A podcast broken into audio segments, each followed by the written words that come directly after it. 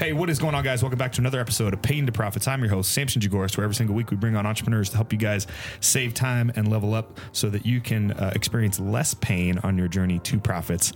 And today we got Curt Bear with LoCo Think Tank, and he's actually the entrepreneurs entrepreneurs. He facilitates peer advisory groups for entrepreneurs here in Colorado. He has a number of different chapters, and we're going to extract his story into entrepreneurship, but we're also going to pull out some of those nuggets as it relates to what are some of the trappings that new entrepreneurs tend to fall into? And then some of those you know new levels new devils types of traps that entrepreneurs might stumble upon. So without further ado Curt man welcome to the show. Thanks. Thanks for having me. thanks for coming back. We actually had to redo this pod because the sound quality was so terrible the last one. Yeah. but you know you live and you learn. That's the part of entrepreneurship right? Well, and we both enjoy this kind of thing, so might as well do it again. we totally do. And i just got to go on your pod which was True. a lot of fun. Yeah, few I weeks appreciate ago. that. And it was so fun that we're actually going to change our setup a little bit to try to be a little bit more similar to yours, a little more casual, moving the couch and stuff like that. So I'm like excited it. about I like that. Um, well, let's start here, man. Tell us who you are and how did you get to where you are today? Just in a couple minutes. Yeah. Uh, no. So Yeah, no dissertations here, Curt. I'm the you know the founder of LoCo Think Tank uh, is my role in life right now, and a lot of that is the relationship manager. You know, I've got a lot of relationships with our chapter leaders and our my staff and team and community partners, um, and how I got here was really. I built a peer advisor organization for me when I was trying to leave a banking career to become a restaurateur. So that was the founding moment. Was I, I knew a former Vistage uh, chair.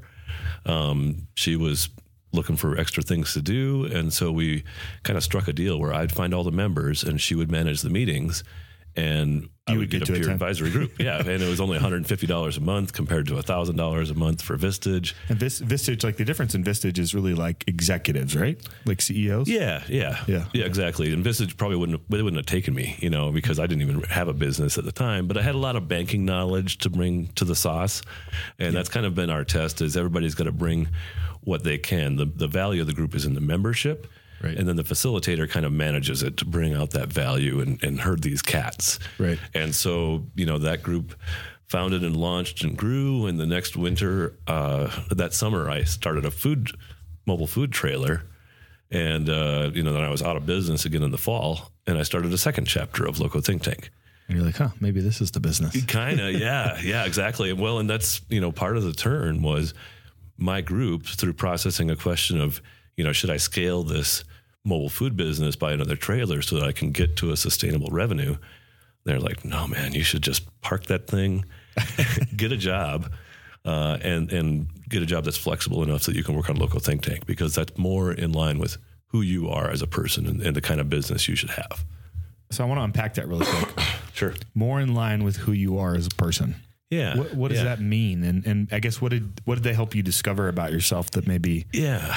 Well, I, I'll actually even unpack our process just a bit to to unfold that story. So the question I asked was, should I add this small trailer to my mobile food trailer business?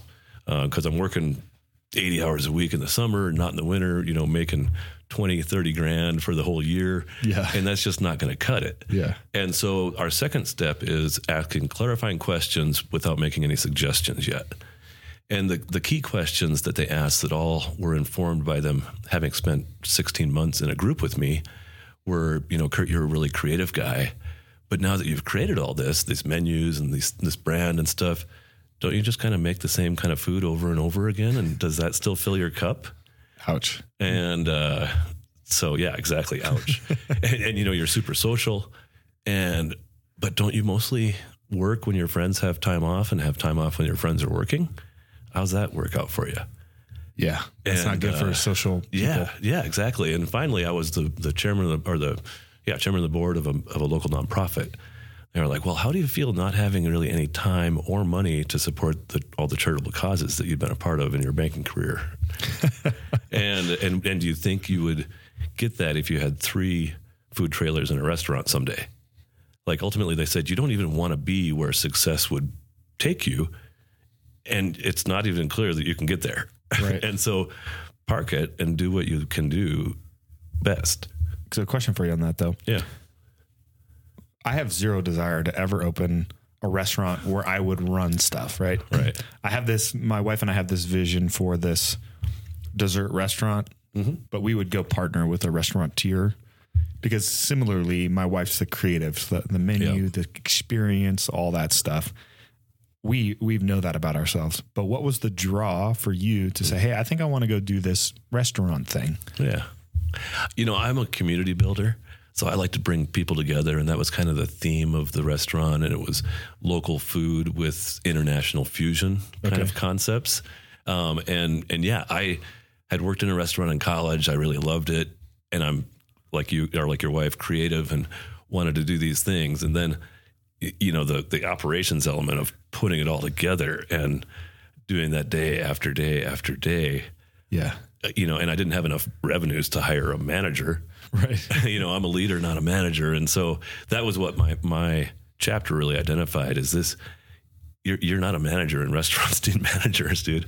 Well, I think that's good. I mean, I think for our audience that's listening, you know, uh, latching on to an idea or a creative idea is not always the best place to to push your business desires or entrepreneurial desires because yeah, there's a there's a you got to make money. Let's face it, right? So if you can't make Yeah. money at doing it, then it's it's just a dream ultimately Yeah, and it takes a certain type of person. Like uh, one of the guys who I'd love to have come on here is a local restaurateur, Ty Fulcher, right? sure. Yeah, he was on my pod. He's social and the union, and the guy's a stud. But like that life is hard. I've talked to him about it. You know, he's going into work at five or six at night, and then getting off of work at two or three in the morning. Like, no thanks. Yeah, That's not life for me.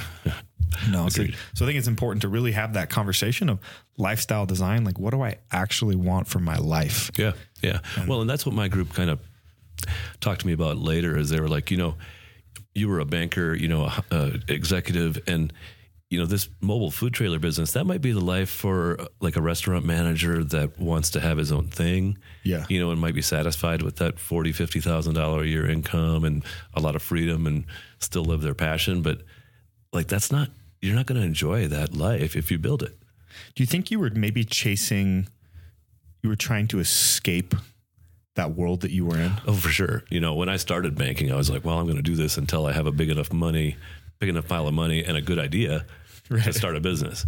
You know, and then ultimately I, I really didn't have a big enough pile of money or a very good idea. but somehow, you know, along the way, that necessity is the mother of invention and LoCo Think Tank kind of sprung out of that challenge. How many chapters do you guys have now? Uh, we've got 11 chapters, 107 or something members. Yeah. And you know, we're finally kind of a sustainable organization that internal referrals at least keep us at a stable membership. Yep. And so so- that's nice. So tell me more. If I wanted to be, I want to become a part of a chapter. What am I getting when I become a part of? Sure. Yeah. Yeah, LoCo Think Tank. Well, our members get a half day monthly meeting typically. Um, I'd like to say it's kind of like two parts board meeting, one part support group.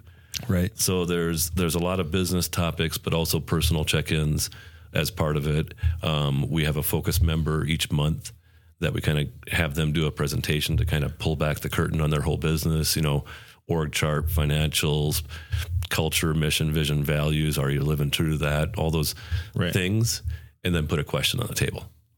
And so we use that process that I kind of described to to pull questions apart. There's room for another couple of questions that kind of at large. Yep. And then you know either outside speakers. You're going to do uh, a speaking engagement with one of our builder chapters later this morning. Yep. And so we'll bring in some outside resources as well. And then um, you know just assorted accountability tools. It's a as you know, it's a lonely place sometimes running an enterprise Yes. and you know there's really nobody to hold you accountable Mm. and a lot of entrepreneurs you know some people really respond great with a coach a one-on-one. Others that number of peer pressure you know 10 people telling you what you need to do next month instead of one. Right. you know if 9 out of 10 people agree you're like well i guess i should probably do that. Yeah, and entrepreneur, entrepreneurship is a it's a skill, right? Mm. And and it's it feels very ethereal and complex when you're first getting started until you get your head wrapped around you know the, what we talk about on here a lot are the eight core concepts of business right leadership finance operations growth product service sales and marketing and knowing how to orchestrate those Yeah. right and um, how to how to rob peter to, to pay paul and how to be creative in order to make the money and the finances work um, less than 9% of entrepreneurs have mbas and so A lot of us are just out here trying to figure it out. So the value of a peer advisory group is you get to be around other people that are all kind of walking on the journey Yep. and somebody who's extracting knowledge and wisdom.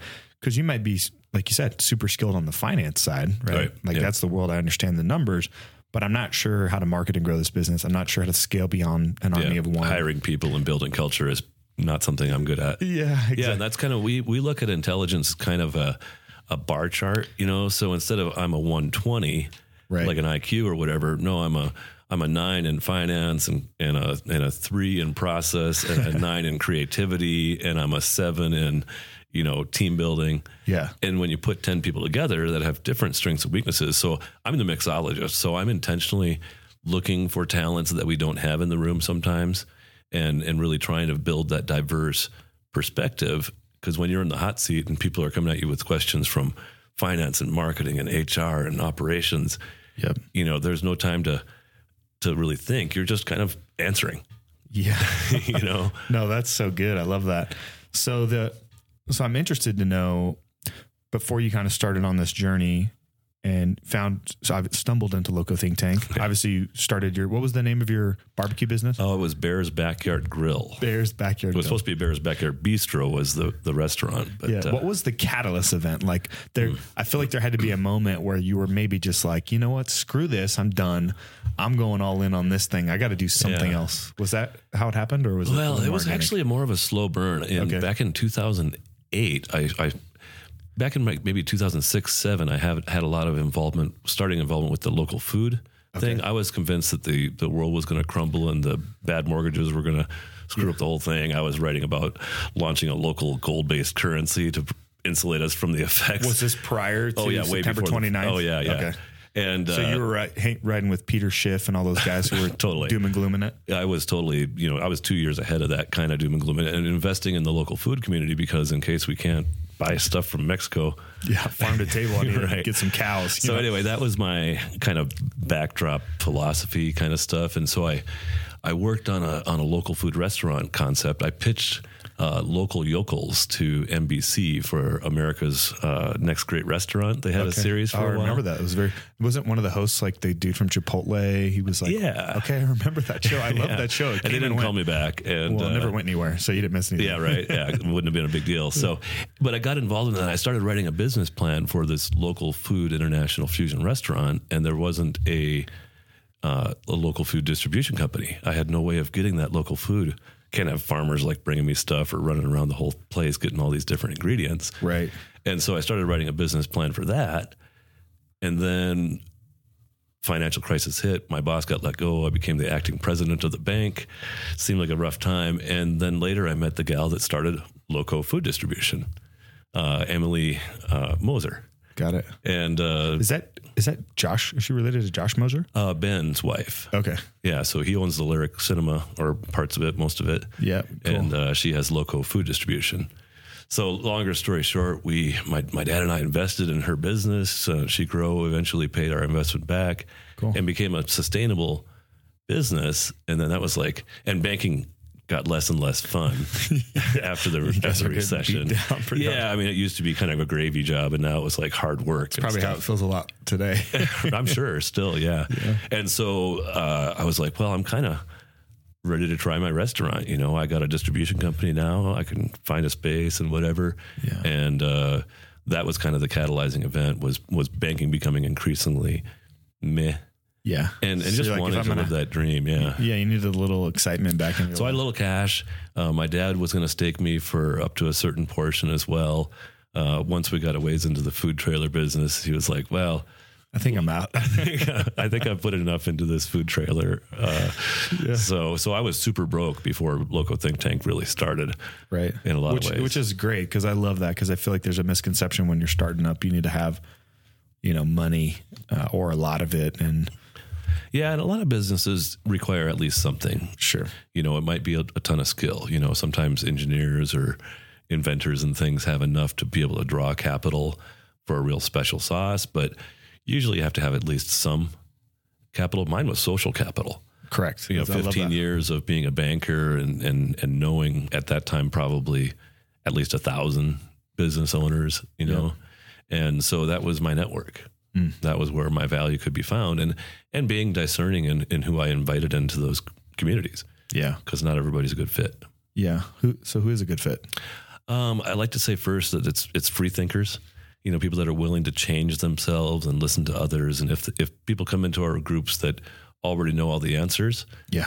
What's the point of being an peer yeah, advisor? they get frustrated, and so does everybody else. Yeah. especially when some of them are wrong. yeah. Um, and you know, founders mostly. Um, we have a lot of, you know, I'm kind of a libertarian leaning guy, so we probably have a higher percentage of that than. Yeah. But that's entrepreneurs in general. Yeah, exactly. Um, Self makers, right? yeah, People, people, in traveling personal- an unusual journey.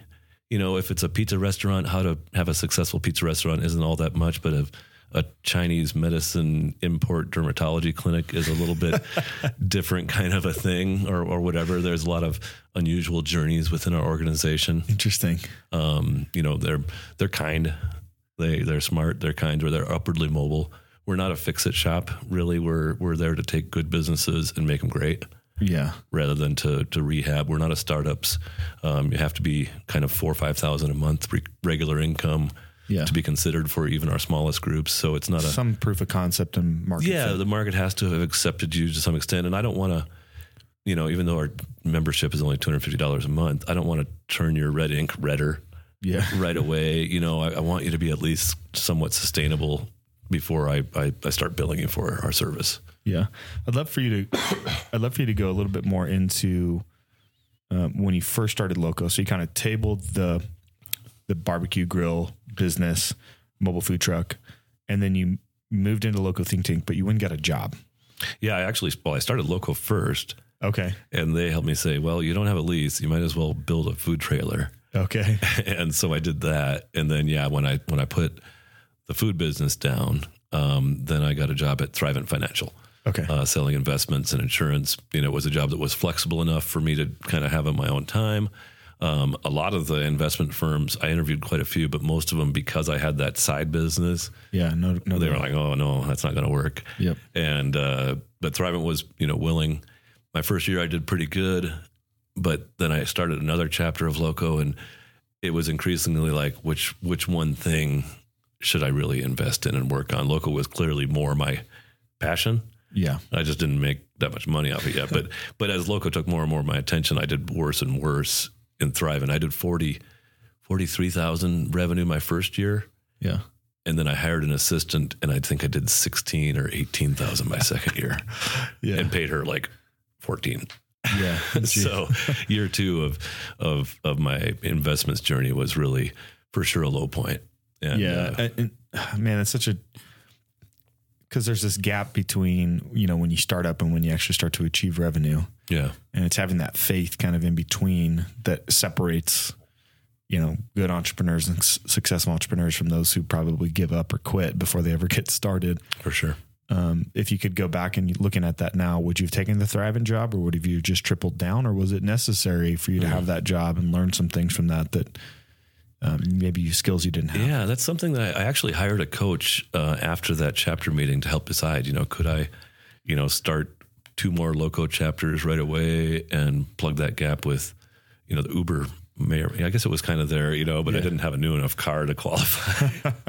um, but I could have bartended or something like that, 73 right? Datsun doesn't cut and, it huh? and probably, you know, if I had it to do again, probably I would have doubled down on LoCo and found my bridge income somewhere else that wasn't so distracting, like like being a bartender or you know something like that. right. It would have sucked, you know, being up until late hours and stuff, but would have given me my days free to grow LoCo faster. And and Thrivent definitely was a distraction because at least for a time I was convinced that I should build, you know, a really successful financial planning office that had this, you know, thriving side operation of of LoCo think tanks that would also spin off, you know, hundreds of new clients a year because of all the employees and stuff. But my my members uh, did not come aboard my investment business like I imagined. well there's it's a lot of trust that goes into that business right Well, and So they knew I didn't want to be their guy in five years. Yeah. They're like, "You're my local guy, and you should do that 100." percent Like, don't be pulling yourself in two here trying to be a financial guy.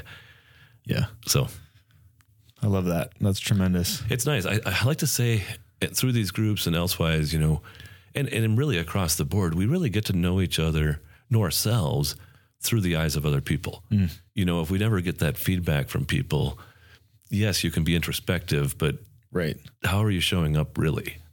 Oh yeah, it's very easy to fill in the gap with what we want. To Oh, see. sure, yeah. rosy retrospection. Right? Yeah. that wasn't as bad as we as look I, at ourselves with rose-colored glasses a lot, you know, Absolutely. or with supercritical ones. You know, it kind of it depends. Yeah. What through this journey? What's been the lowest point in the LoCo Think Tank career for you personally? And I, and I want to unpack that because I feel like every entrepreneur has one of those moments where they're like, I might have to go get a job, or this sucks, or should I keep doing this? Did you have one of those? You know, mine. It's interesting. My low point was almost a high point in some ways. Um, leading up to the start of the third group, um, I had a facilitator abruptly quit. Okay. Um, they gave me some feedback that they wanted to, you know, grow the group up to 16 members and and charge more and and different things and be all about business, get rid of the personal side. yeah. And I was like, no, we're not going to do that. And he's like, okay, well, I quit. and and he was facilitating group two, and he was going to come on board as group. He did come on board as group three facilitator on the interim. Yep. And so, boom, I've got like two thirds of my resources are gone, um, and I was crushed emotionally, and and and uh, it's what first got us to like do the ten characteristics of our facilitators. What are we looking for? What are the ten characteristics of our members? What are our values? What are our, is our mission? Right. You know, so it was that testing that really helped to put some meat on the bone and and help define. You know, LoCo Think Tank at that time was just really, you know, a one page Word document application and a website that I built myself with no prior experience. That Yeah. wasn't Well, much. and those are things you don't know until you get into it. You know, I've, I've been fortunate enough to be a part of some organizations that scaled really quickly, and I quickly learned that culture, values drive culture, and culture drives the business. Hmm. And if you're not forthcoming with, "Hey, this is our values," and if you don't align with those values, that's okay.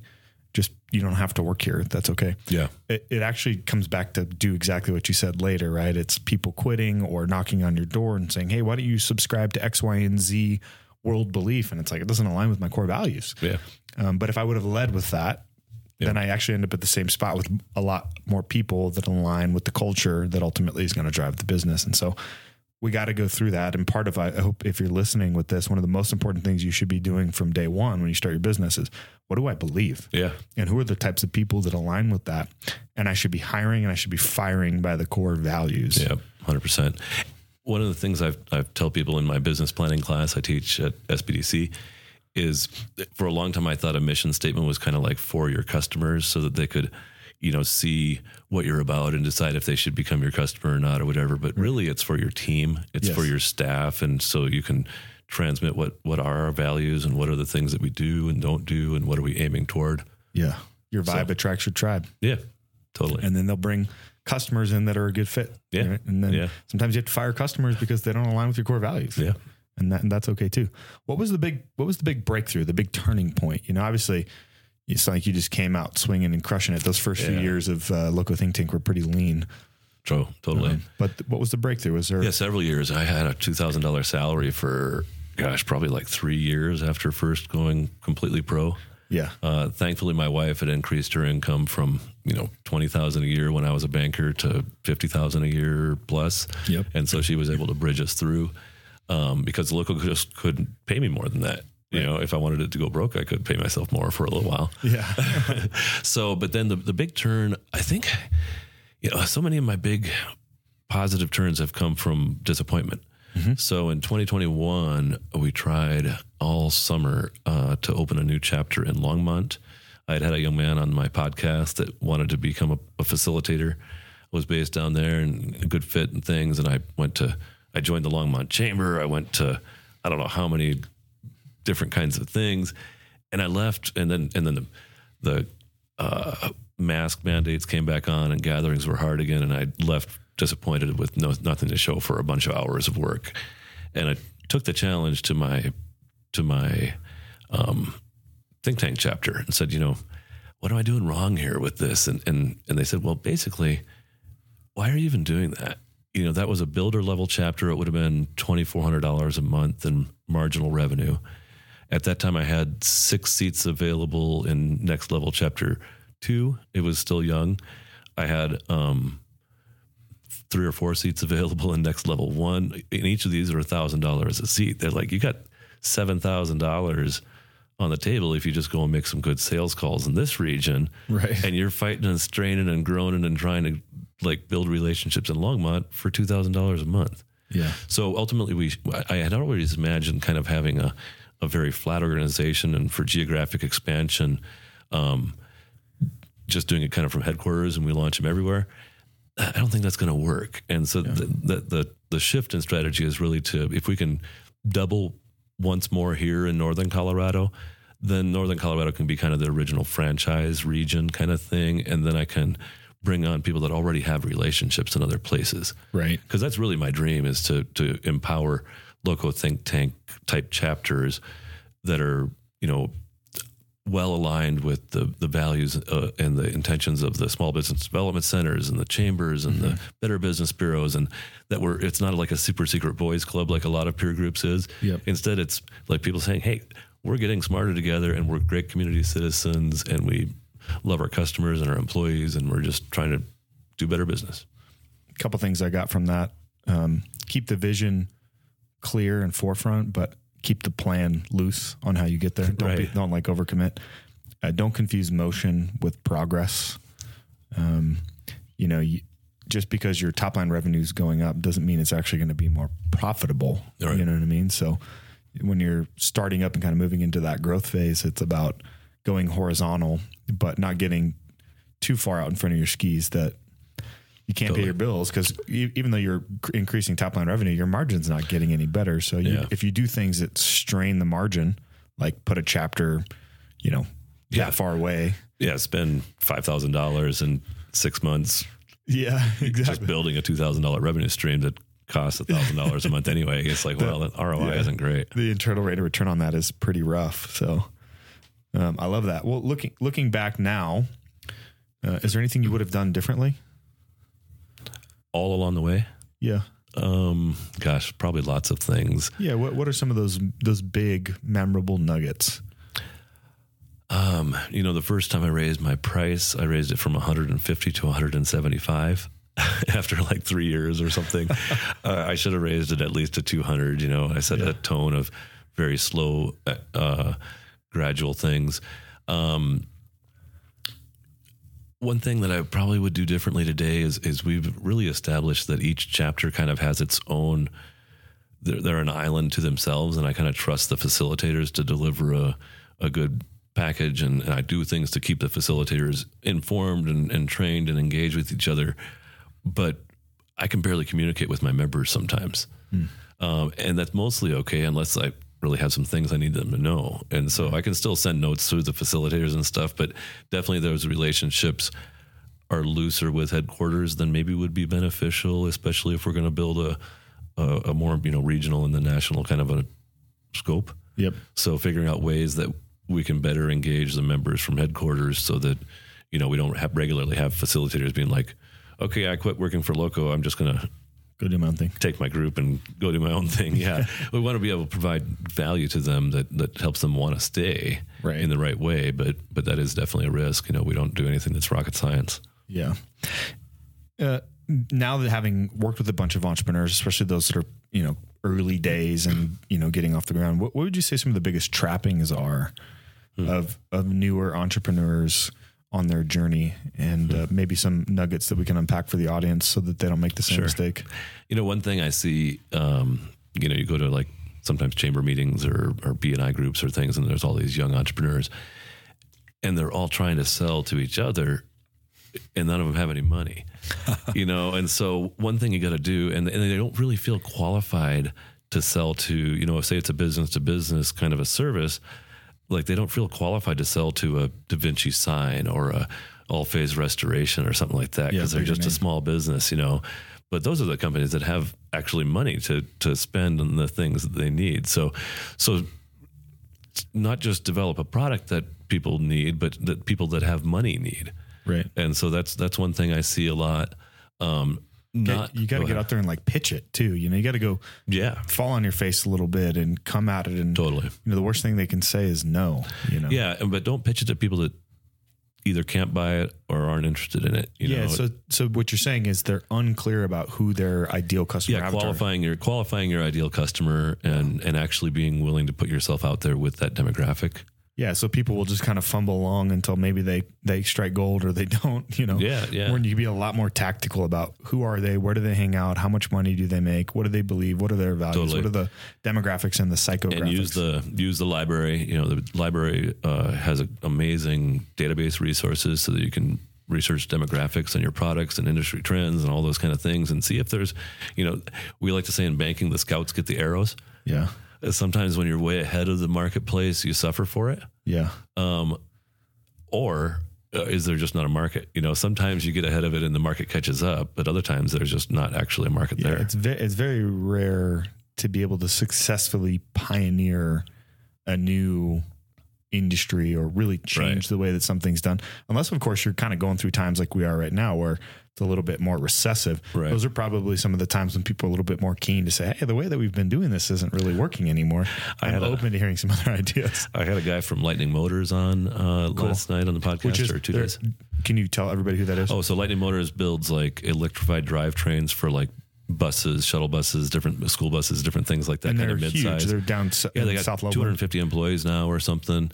Um, but they started as a hydraulic uh, boost assist system so that uh, for braking regeneration. Oh wow. So when you braked, it would charge this booster thing, so that and it would power help you power off and save fuel. Cool. uh, for those kind of things, and they worked on that for a while, and there just really wasn't a market for it. Right. And so they raised some more capital and made a shift over into these elect- fully electrified chassis kind of systems. Where they could actually use their own technology. Yeah, some of their technology and learnings were, were applied, but really what they started to do isn't anything about what they're doing now. Yeah, that's cool. I'm actually excited because we're going to go. Jay Doctor was on here with the Forge campus. Oh, cool. So, so we're going to go down there and do another tour, but we're also going to do some pods down at the Forge campus. Oh, so hopefully we'll have that them on and the founder. What, what's his their, or what's their name? Uh, Brian, no. Gosh, I can't remember. I didn't have the founder on. I, I just had a marketing dude on. I don't have your kind of connections. Uh, you should get a get it some time with Allison Seebeck down there too. okay, yeah, at the warehouse. She's going to come on too. So Awesome. she's, yeah, she's awesome. Cool. Um, what do you, were there any skills that you wish you would have had prior to starting this journey? uh, you know, to some extent, maybe not skills, more interests. Mm. Um, I've got quite a bit of skills in terms of like financial management and cash flow analysis and things like that.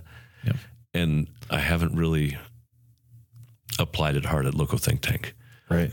Um, and, and most partly because we're we're such a stable business. Right. You know, we have monthly membership dues. We've got stable expenses. You know, our, our inventory doesn't exist. Neither does our accounts receivable. Right. It's just a matter of underspending our expenditures, kind of, or underspending our revenues. Uh, and so, and you know, if I did a little better job of you know building dashboards and and kind of those are probably some of the some of the, the KPI kind of things, and and we do some of that, but we're still. I'm a little loosey goosey and just kind of, you know, my next sales call is somebody I ran into last week and whatever. Yeah. That kind of thing, front of mind kind of sales and and building a much more structured kind of system and understanding, you know, how many appointments lead to a sale and blah blah blah, all that So kind of since you know that about yourself, what are you doing to try to fix it? um, I'm going to hire somebody to to put that in place more. Yeah. That's as my a next sales, hire, really. as, as a sales and marketing guy, that gives me anxiety. Yeah, even it- talk about it. I was just talking about yesterday, like a, a sales operations, basically. Yeah, because that's mostly you know we've got a lot of resources expended at, on marketing yeah, and we've got radio ads and a magazine ad and different things you know social media and this and that and i go and talk places all the time but sales is really what grows it and so i am the bottleneck yeah i'm having a t-shirt made actually right now for looking and it says i am the bottleneck like an exclamation mark uh, and it's because i feel that and, and probably a lot of entrepreneurs at whatever stage feel like they're they're ultimately the thing that's keeping their business from getting to its next level yeah, or or they're just un, unself aware. You Yeah. know, at least you're Yeah. self aware of it. I, I think that um, when you're used to doing the sales, it's very easy to say nobody can do it as good as me. yeah And I've found personally that that means we need to go unpack, you know, what is the pitch? What is the process? How mm-hmm. does it work? What are we actually selling? What are the tools? What are the, because you have a ton of esoteric knowledge Right. that is not going to transcend to the next person unless they're Right. really skilled salesperson. Yeah, 15 years in banking and all these network and things like that won't transfer. It won't transfer at all. Yeah. So how do you take that, extract it, put it into some sort of framework Yep. that can then be repurposed, you know? Yeah, no, I have no doubt that I can hire a much better salesperson than me. Yeah. no doubt about it. and put some technology into that just gives you Totally. that comfort so that you have the um, the view into the pipeline to know hey what is our pipeline what's coming what's landing where's it at Well, one of your speakers last week talked about, you know, good marketing can have somebody halfway there. right Uh, I don't think we've ever had somebody more than like 20% of the way there with our marketing, you know? yeah And, and maybe that's a different thing because it is such a relational service. correct you know, maybe a third of the way there is the best we can hope for in some ways. But I think there are things that we can do to help identify. We've been talking about, you know, even creating some like skit like conversations that can be short vids or things like that that really help people identify, oh, you know what? I do feel lonely on a regular basis when I'm making big decisions yep you know, or I, you know, I, I talked to a key employee or maybe not even a key employee about these things that I really shouldn't even be talking with my employees about, but I need so- somebody to vent with, Yeah. you know, and, and my wife is tired of hearing about it. uh, yeah I, I would say that your salesperson and your marketing need to be closely linked Hmm. because they work in tandem and uh, so a lot of times those things have been siloed but they're not anymore totally. Yeah. you know the way that we think about sales now is the you know the the best marketing we have is our frontline salespeople. So how do we get us all creating content, curating content that pushes back into the funnel, that then ties them into the retargeting campaign, Right. that then nurtures them down into an email list, that then gets them to convert. Right, like it's a concerted effort, and Right. so I would 100%. I would just encourage you for that. well, and the marketing team gets information then on where to fish. Exactly. Right. If they're getting these leads from this pool over here and not a one of them ever actually turns into a customer, maybe pull your pull your bobber out of that pool. Exactly. Uh, and yeah, we. I, I, I don't want to you know embarrass my team and say we're not there at all. We do have a, a pretty good. We use Monday.com as our CRM, Good. and we got a pretty good handle on who's prospects and who's opportunities and who's Good. a deal and things like that. But that's probably where our, our most effort needs is kind of some of those automated cultivations that leverage technology and and help people know where we're at when we're when they're ready. Yeah, hundred percent. And if and if you're listening to this, guys, as an entrepreneur, I think you know the biggest takeaway from what Curt's talking about is just like self awareness is like, hey, if if you know that's not your or that's your weak point and you need to fill that gap, you go look for who. Don't try to figure out how to do Totally. it. Just delegate to elevate and go do the stuff that you're best at. The uh, the book Who Not How Yeah, is a wonderful one that anybody can benefit from. Dan Sullivan. If you guys are wanting to know who wrote it, yeah, great book. Yeah. Love that book. Um, what what do you think most surprised you about this adventure? Huh. You know, probably the biggest uh, surprise and, and, and blessing of it in some ways is how much the facilitators love the role. Um, I like to say that they should want to do it for free. Right. you know, but but we pay them just to prevent volunteer fatigue, basically. um, but they, you know, between having community and you know, some of our facilitators are retired from from owning one or several small businesses, and so you know, their main community has been the golf course Right. or the, the tennis court or something like that. And so to be able to have community with these many business leaders and, and other facilitators that are having a similar kind of experience and stuff like that, like that's, uh, you know, I've got a facilitator that's, that's leaving me, uh, in the fall. Um, so if somebody's listening out there and, and you want to be a facilitator, I'm, I'm shopping around right now for, a- for a great one, but, um, he- he's got fresh grandkids in in Arizona and Alaska, and he's just not. It's just hard for him to get there for every meeting, or even more than half. Right. And so, you know, but he super emotional at making the decision and communicating it with his chapter. He's been with them since we started his group in February of 2020. And so they've been uh, through a lot together. together. yeah, for sure. And and just how much how much joy we can allow them to have, and that just that purpose fulfillment of of seeing businesses get to their next level and, and conquer a, a, a long standing obstacle and things like that. Yeah, that's good. What are you most excited about right now? Ah, most excited about? Well, probably we've got a uh, what we're calling a next level summit in July at the end of July, and so we've got three chapters now coming on 30 members of of our next level for those those larger operators. And we're going to bring all of those chapters together for an all day summit up at Sky Ranch Corral, Sky Corral Ranch, rather, up Rist Canyon. And we've got Ginger Graham to be our keynote speaker for the, the midday session. And got a great session in the morning from Drew Yancey and then in the afternoon from Kim O'Neill. And really going to try to unite that community in finding ways that we can really collaborate together to to bend the needle on challenges. Um, I think labor is kind of the focus of this summit this time. Like, what can we really do to to work together to improve our labor pool, retainment, retention? Are there some things that we can actually do as a community uh, to help make that an easier thing? That's been a conversation in Fort Collins forever. Yeah, yeah, and, and, and can we do it? Do we have a you know? Can we build a coalition of the willing? Should we be a partner with? There's been tons chamber, of them, others, they've or fallen things? apart because you got too many chiefs and not enough Indians. And Yeah, you want my candid opinion on how to do it? Mm, sure. Because. I've thought a lot about this. yeah, you need to structure it like a real corporation where you have a CEO, a CMO, a CGO, a COO. Um, but what instead you get are a bunch of CEOs all at the table, all vying for who's got the best idea. Yeah. Nobody wants to take any direction or take action.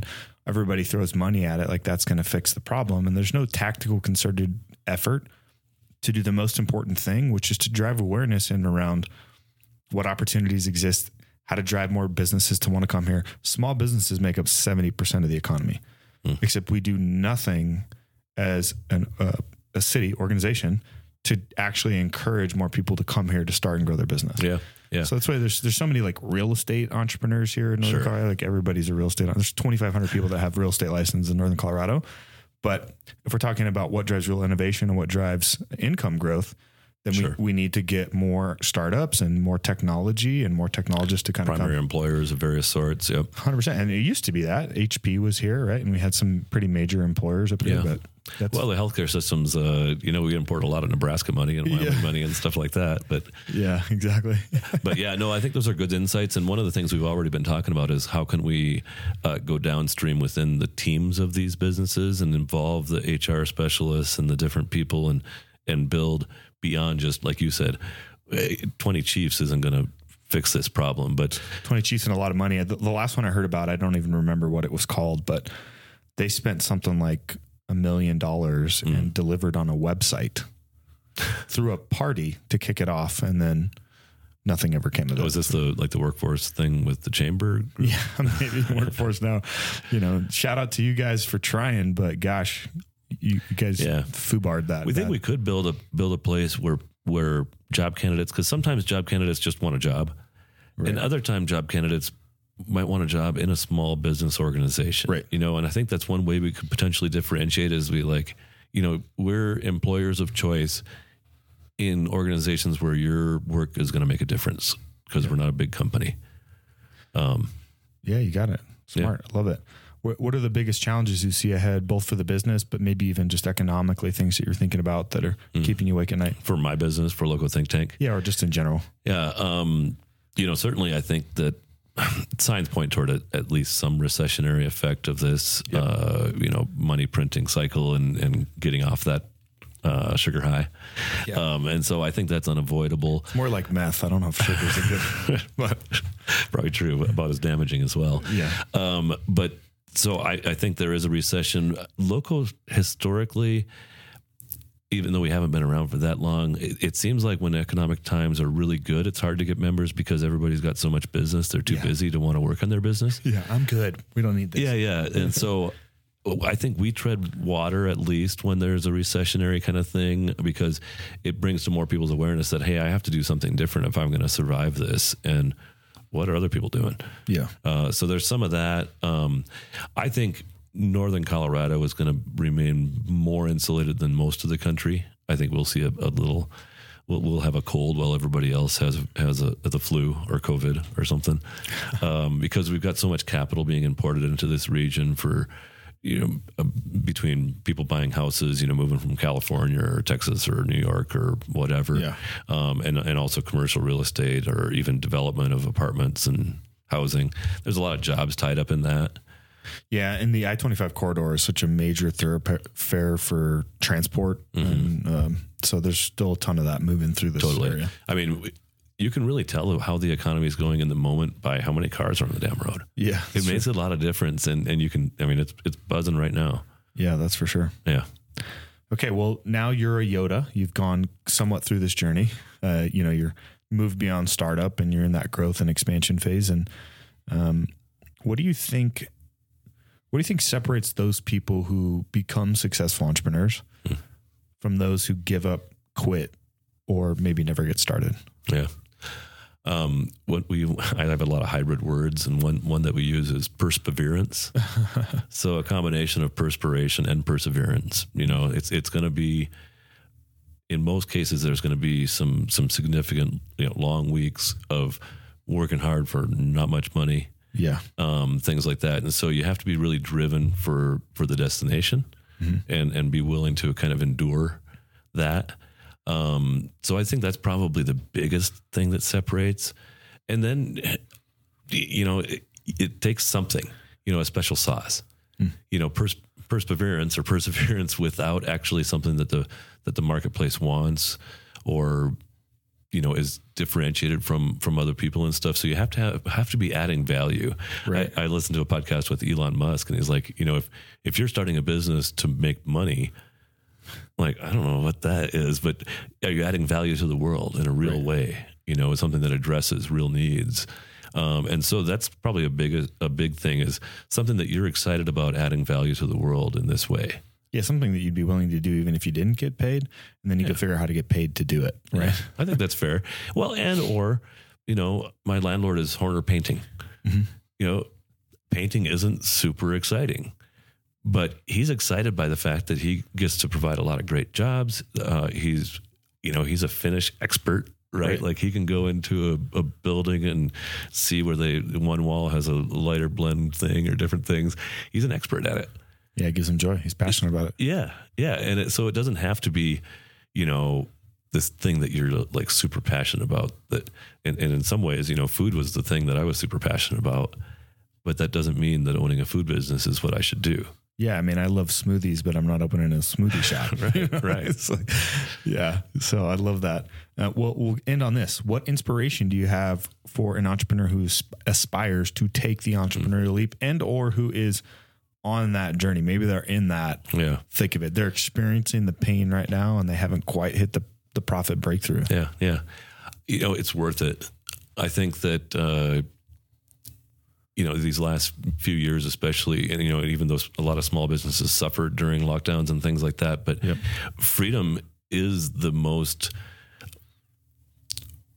valuable thing in being a human kind of and and if you're able to build an enterprise that that can send you money while you're on vacation in Italy or in Hawaii for your 20th wedding Hawaii anniversary. for your like you 20th just wedding. did. Yeah, exactly. If you can build an enterprise that that can actually earn you income while you're not actively turning wrenches for it, you know that's like a, that's a level of freedom that is hard to beat. You know, so many of my members are baseball coaches or you know all these you know wonderful ways that they can engage with and be part of their family. They're uh, you know they might be youth pastors in their spare time or different things or golf coaches because those are some of their passions as well. And so the freedom afforded by by building something that that lasts that that you know is a cash flow engine of its own uh, it's just second to none really Mm, so good. Uh, you made me think of another Dan Sullivan book called The Self Managing Company. Hmm. He talks about the four freedoms that every entrepreneur is actually seeking. The first one is freedom of time, Hmm. the ability to control their own schedule, followed by the freedom of money, followed by the freedom of relationship, which is really I don't have to take this job. I get to work with you because I want to, Yeah. not because I have to. I get to work with people that I like. yeah And then the f- the fourth is freedom of purpose. Hmm. And when you have a self managing company, it can give you time, money, relationship, and ultimately free you up totally to go do charity work, Right. Right, or coach a t-ball team for free, yeah right? whatever you want But you can't get that, um, and so the trapping for employees or newer entrepreneurs is they put money before time. When you put money before time, you have a job. one final inspiration uh, in this category my my friend Mike who originally told me hey Bear you should start a think tank like you know a lot of people and and whatever and uh years in probably about one of those stories I shared he was like it's okay Bear you'll you'll be all right. I, I didn't really get super motivated until I was super broke either. so if you're at that place, uh, you know, uh, turn those motivation burners on, the afterburner. Well, I think that's good. And this is why I hate the term side hustle. Either you have a business or you don't. Because when you side hustle, it means you always have an escape hatch. Passion project is, yeah. I, I like that a lot better. Exactly. So when you have an escape hatch, then you're never going to really be fully committed to it. You got to, at a certain point, burn the boats or have that level of commitment, put that level of money into it and effort and energy and Yeah. take the risk. Agreed.